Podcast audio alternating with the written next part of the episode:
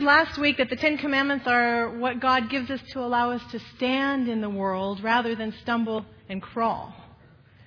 The Ten Commandments. If you weren't here, we're on commandment number two. We need to, however, pause and just welcome our Spanish congregation over here. They are 110 members strong now. Your Yucaipa Valley Spanish Church, and we just want to welcome you.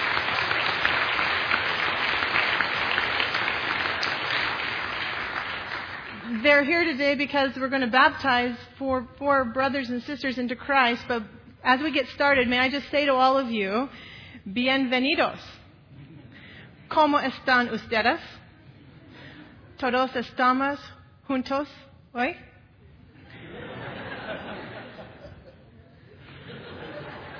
Es un buen día, ¿sí? Eso es todo lo que yo puedo decir en español, excepto Dios es bueno. Amén.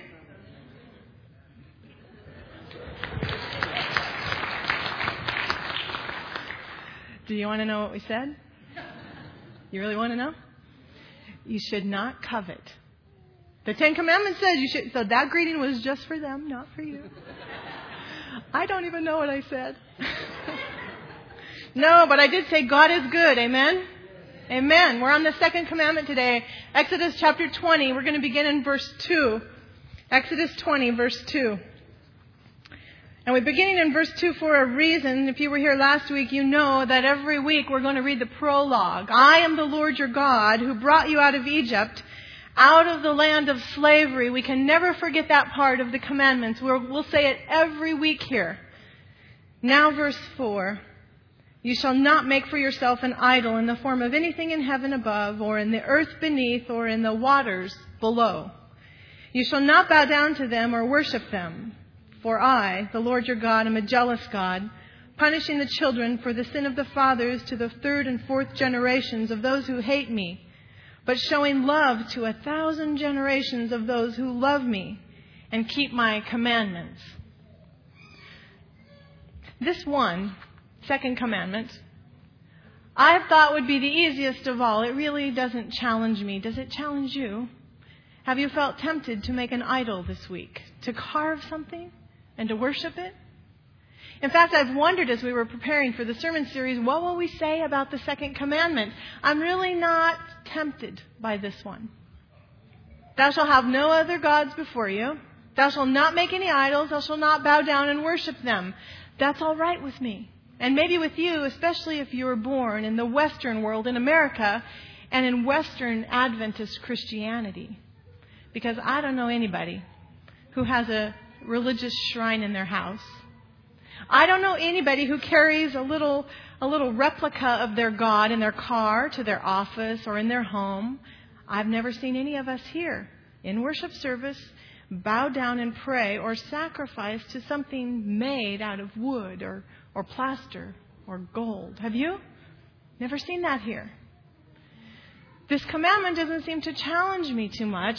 Now, maybe some of you have seen more. If you grew up outside of this country, if you did mission service somewhere, some of you are used to seeing what the images of gods look like. You're used to the regular rhythm of, of pausing and praying and sacrificing and asking the God to do something for you. But for Adventist Christians in America, haven't been tempted to make an idol this week. It's not a big problem. That's how I thought about it as I started studying this commandment, our second commandment. Moses comes down off of the mountaintop. He's not, he's already given the commandments. Now he's been up there for 40 days receiving extra instruction from Yahweh. When, while he's up there, the children of Israel are agitated. They're getting anxious because he's been gone for a while. And they'd really like to see this God who just gave them all of these commandments. And so, in their impatience, they begin to take off their jewelry, they find all their gold and their treasures, and they give them to Aaron. And they enlist Aaron to help them. And they melt these things down, as you know the story goes in Exodus chapter 32, and they create a golden calf. A golden bull is probably more accurate. This bull that represents fertility and strength, the most powerful image they could select. And at the base of the bull, they have a party. They dance, they eat, They do a lot of other things they weren't supposed to do because they're impatient. But do you know what? Now at least their God is identifiable. It's locatable. They can see it. They can come to the God when they have a request. When they need to make a prayer for a favor, they can see where the God is located. It doesn't move. It will be stationary. And it's very helpful for their neighbors. All of those who are looking on, because when they say, Where is your God? They can just point to this golden bull. Identifiable, locatable, you can see it, a visible God. That's what they wanted. We say we would never do that. We think, you know, they just got the message from Sinai. I thought about Mount Sinai when I saw the pictures in the paper the beginning of the week. Have you seen this volcano that's erupted the beginning of the week in Indonesia? Where there's 129 active volcanoes there, the Ring of Fire in the Pacific Rim. This Merapi erupted early in the week. And I, I saw the picture in the paper and wondered, did Sinai feel and look anything like that? With the, the fire and the heat and the trembling, and wouldn't that put the fear of God in you? We read that. So how is it they forget so easy and we think, well, we would never be like them. We would do it differently. We would have remembered. And I, think maybe not. What happened to the children of Israel right there around the golden calf happens to us very easily. For the second commandment, you should make no idols and you shouldn't worship them, they pulled right out of its context. Instead of remembering that it came from that God who brought them out of Egypt, who didn't want them enslaved, instead of remembering that, they pulled it right out of there and it became a rule and they collapsed it with Deuteronomy 4. If you read there, there's a very detailed list of, of the images. Don't make an image of anything, a beast, an animal, anything that flies, whether it's mundane or sacred. Just don't carve anything, don't paint anything, don't make something that looks like something else. It's a very thorough list in Deuteronomy 4. Collapse these two ideas and a very literal reading, and we end up with, with really an argument. What do you do with the second commandment? And as time moved on, it became a conversation. Well, what's an idol? Well, what's a graven image? Well, what's an icon? Something that represents the, a, picture of the divine. What are these things? And what's a molten image? And, and they began to wrestle. And the Christian church began to wrestle with all of this. So by the time you get to the second century, the church leaders were demanding that there be no idols anywhere, no visual representation of anything in the churches, lest they would bow down and worship them. They were so strict about this that they wouldn't even take the offering, the money, from someone in the congregation who painted, who was an artist, who worked in metals and gold and silver and bronze, because it could be that they would bow and worship these things. All of them. Paintings, symbols, pictures, statues, none of them. By the time you get all the way up to the 8th century, a big argument in the Christian church. One of the things that pulled the church apart between the East and the West. The iconoclast controversy where they begin to destroy each other's images. Decide what images you could worship and what images I can worship. If you look at some of these pictures, they're absolutely incredible from the 8th century. Look at the little face of Jesus coming down off the cross. You see the little man down here below? He's got a sponge and he's erasing the face of Jesus. Jesus can be on the cross, but they don't want his face represented. That's just the 8th century. That's the Psalms. This one's a little later, and you see where the, the uh, picture has been defaced. It's being damaged because someone came along and said, Thou shalt not, and began to destroy it. And it keeps going all the way up through the time of the Reformation. These are Dutch reformers climbing up on a ladder, destroying statues and images. And this became what the church was about. And when they looked at the second commandment, they became a church identifying everyone else's idols, pointing their fingers, arguing, damaging, ruining.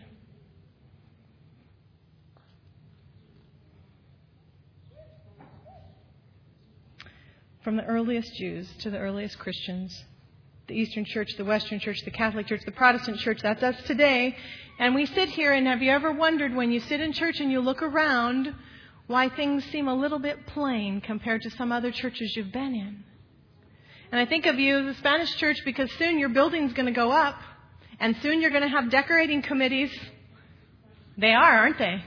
You're going to be making decisions about carpet and what kind of pulpit you'll purchase and what kind of pictures or stained glass can go on the wall. What's appropriate in the house of God? Every church has this conversation. So here we are in the Protestant Adventist church. We, we don't do carved images, but the stained glass is okay, isn't it? We won't do a golden overlay on the altar, but we can have the wood, wooden communion table. We can even have a little beveled wooden uh, artwork on our pulpit. We certainly don't do, do saints. We don't do a crucifix that's bleeding, a bleeding and wounded Jesus, but we can do three angels with trumpets. Isn't it interesting how we decide what's okay for us? The very first time I ever wanted to buy a, a religious symbol for our home, our girls were real young. And I wanted something that we would set in the house at Christmas time. After Christmas, I went to the sale over at the department store, and I found what I thought was this most beautiful nativity set.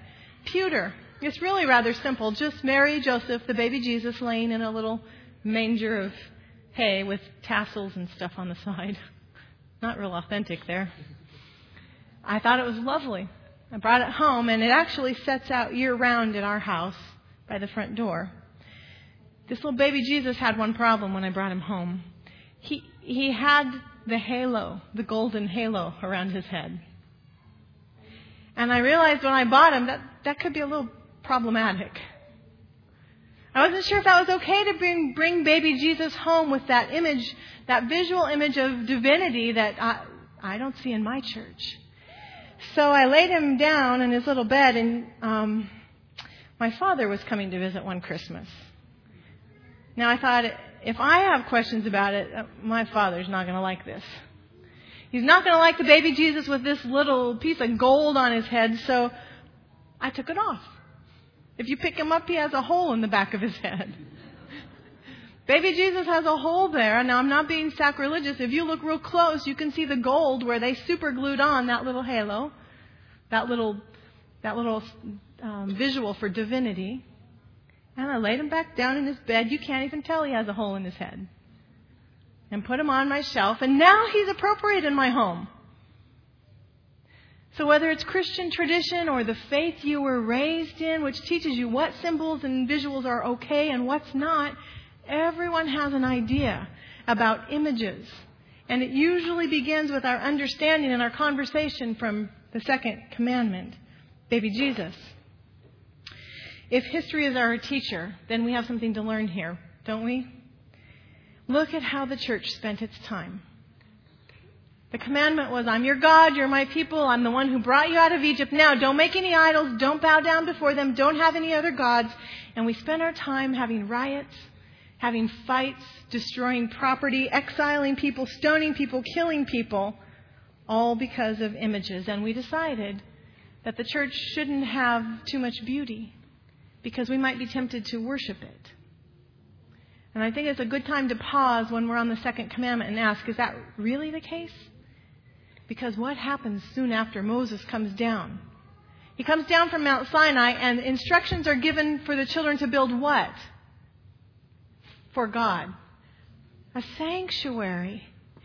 And not just any sanctuary, a detailed sanctuary with specific kinds of metals and woods and paintings, with very specific kinds of oils and perfumes and spices. And if you keep reading all the way to Exodus 31, God even hand selects the people, the craftsmen who will make this sanctuary. He calls them by name.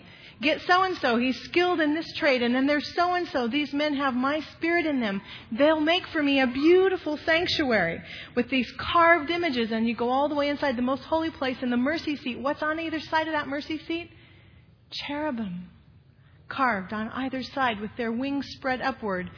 The mercy seat itself, empty with these beautiful carven images on the side. What's in the middle, where God sits, is empty. That is to say, nothing can image me, nothing can resemble me. Leave it plain, but all around where God sits in the most holy place is beauty, isn't there? So maybe we need to be careful about beauty and aesthetics in the church. The expression of beauty is not prohibited in the second commandment. Do you see that? And go in your Bible all the way through the first temple and the second temple, all the way to heaven, aren't there incredible descriptions of what heaven is supposed to look like? Isn't it supposed to be beautiful? then beauty is not the problem, isn't it? Is it? It is rather when you look at this beautiful thing, does it draw you closer to your Creator or does it pull you away from your Creator? Does it take you to a, does it give you a window in, a, a spiritual window in to the character of your God, or does it stand in the way?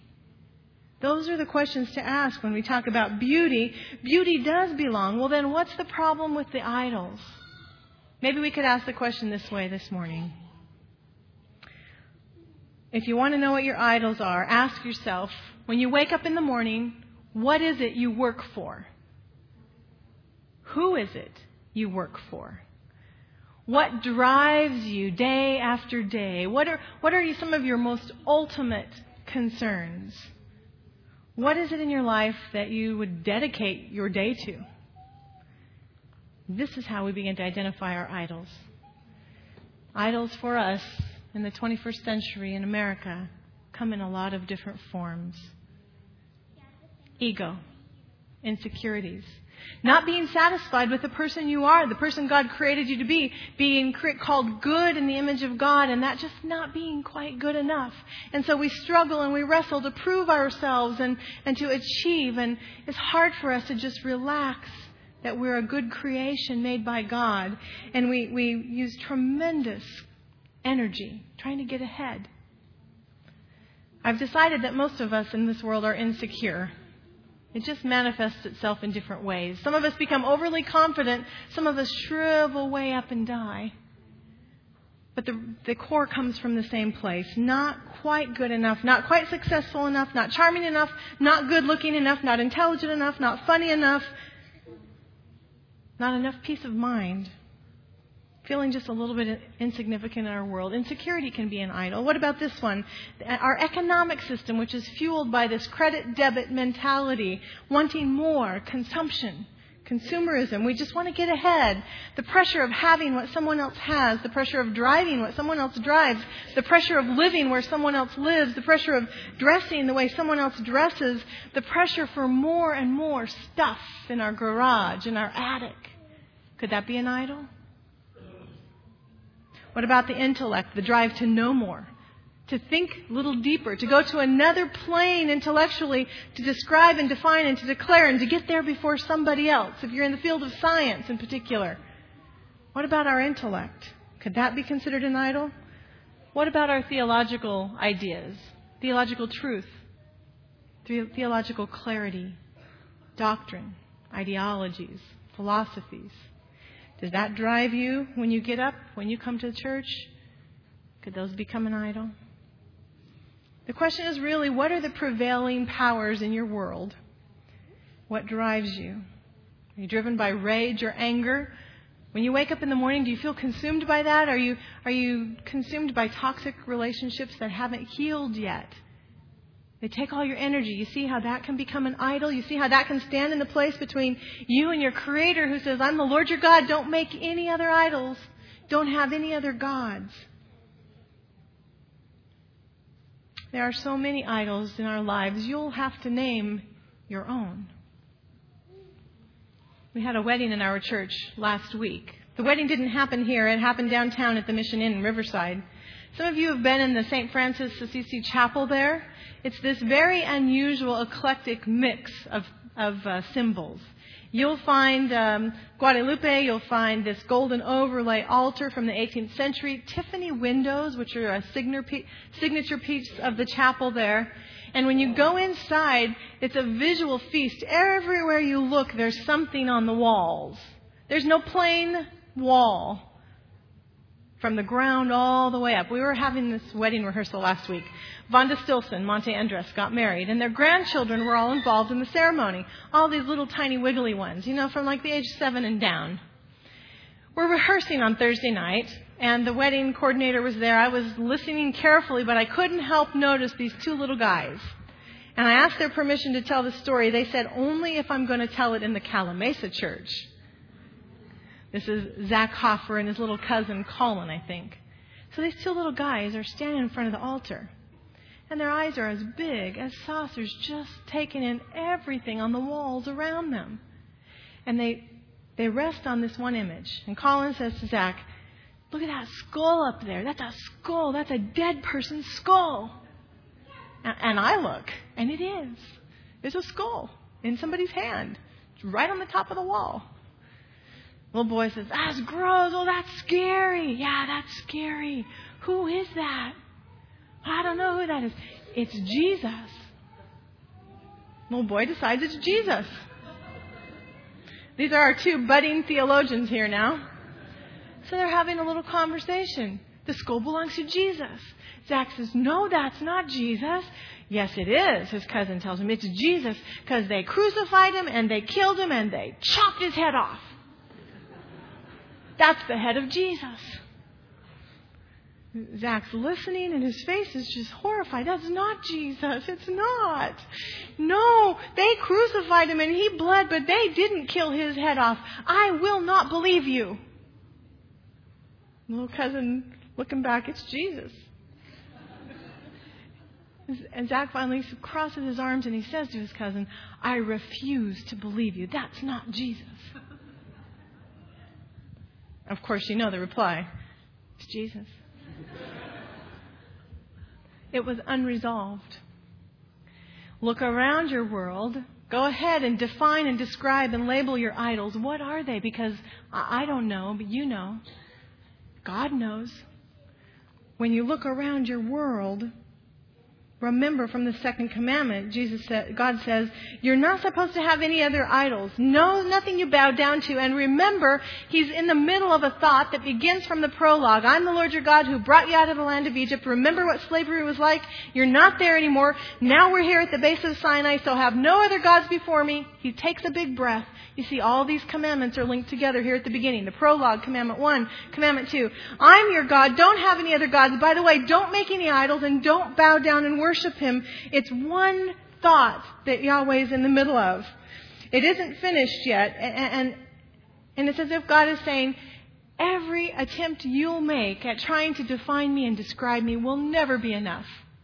I'll always be bigger and more than whatever you can imagine. The God of Israel and Egypt is that God. So any idea you have, it'll be more, whether it's the Bible or Sabbath or our community here together, all, all the precious things we imagine God to be about. They're just a shadow of what God really is. That's what the second commandment is saying. And it's as if God is saying to the people, You were in slavery, but I, I don't want you to go back there. There are many ways to be enslaved. You can enslave yourself. And if you start to name your own idols, they might come back to enslave you.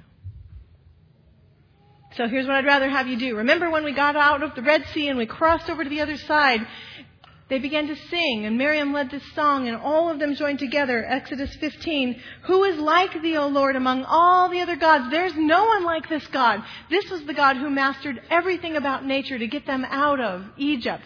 No one else like me. Now keep this lip on your, this song on your lips. Keep this song in your mind. It's almost as if I can hear this subscript, friends, in the second commandment. And here's what Jesus, eh, what God says. Who is the only invisible God you've seen in this world. Colossians says Jesus is the form of the invisible God, doesn't it? And then it's as if God says, go to Genesis chapter 1, would you? Genesis chapter 1, 26. It's not only Jesus who's the form of an invisible God in the world, but who else? Out of all creation, no one else has this said about them but the humans. 126 of, of Genesis. Let us make man in our own image, according to our own likeness. God created them in his own image. In the image of God, he created them, male and female. You are the image of God. I am the image of God. Maybe the children of Israel are not supposed to be busy creating images of God, but rather being images of God in the world. Do you see the difference? One theologian says it this way I know of uh, no, maybe the only image of God we have in this world is the one that walks on two feet. You're the image of God. You don't need an idol. We don't need idols. Anything that we substitute for idols because our call is to be the image of God in the world. And so I have to ask myself if I'm ready for that. Are you ready to carry the image of God in the world today? Do you think about that when you wake up in the morning? Today, I'm going to be the image of God in the world. Today, the world will know that God has not left because I'll be that image in the world today. Do you think that way when you wake up? A couple of months ago, I was coming out of the store. I was in a hurry, as I always am, walking quick, clinging onto my bags. And I heard a voice across the parking lot, of someone who said, Excuse me, excuse me. It was a little bit of a frail voice, and you have two choices right then, don't you? To either look or to keep walking. I decided to keep walking because I didn't have time to stop. I'm not proud of that. I'm just telling you the way it is. And, and I hear it again. Excuse me, excuse me, ma'am. Now, I don't like that ma'am word. I'm not ma'am. My mother is ma'am. I'm very sure about that. Never have liked that ma'am word. I'm far too young to be a ma'am. So now I know I'm not going to look. I'm moving quickly to my car. Excuse me, ma'am, could you could just come over here? Now I'm feeling a little badly and nervous. Is, he okay? What what is it? It's a, a man's voice, and I look over. Here's an elderly man standing right next to his Chevy Blazer with one arm up on the side but, and a cane. And he's parked in a handicap slot right close to the, the front door. His, his wife is in the store and he's outside. And so I turn and I begin to walk to him. Of course, my next thought is, who is he? I'm probably supposed to know him. He's probably a church member. Because that happens every week. I meet people I'm supposed to know. I'm looking at him. He, sa- he says, come over here. Are you okay? I asked him. Took a few steps closer. He looked safe. Are, are you okay? Is anything wrong? He says to me, Oh, no, I'm fine. I was just wondering if anyone, if I could get anyone to stop and come over here. Are you all right? Yeah, my wife is in the pharmacy and I'm getting lonely. She's been gone a long time.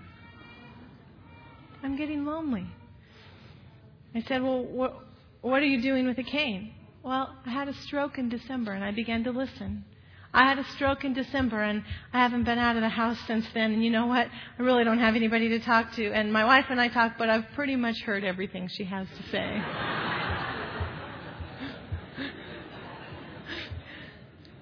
so I really would just like to talk to somebody. And what I wondered is if I could get anybody to come over here.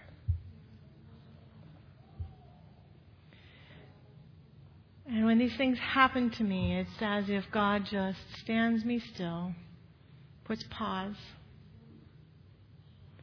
reorders my day, reorders my life. Hmm, when I woke up this morning, what was driving me? What was pulling at me? What was my highest priority? The question is do I have time? Will I let it happen? Will I ask God, can I be your image in the world today? Whatever the will is on heaven is the will God would like to express on earth. That's God's agenda in the world. Now, if you want to be second commandment people, the question is, are you ready to carry the image of God into the world today? No matter what you have to do. Are you ready to be inconvenienced? Are you ready to have your priorities altered? or you're ready to set aside your own altars, name them, set them aside, if you want to be second commandment people, guess what? You can. You'll carry the image of God to a broken world. Amen.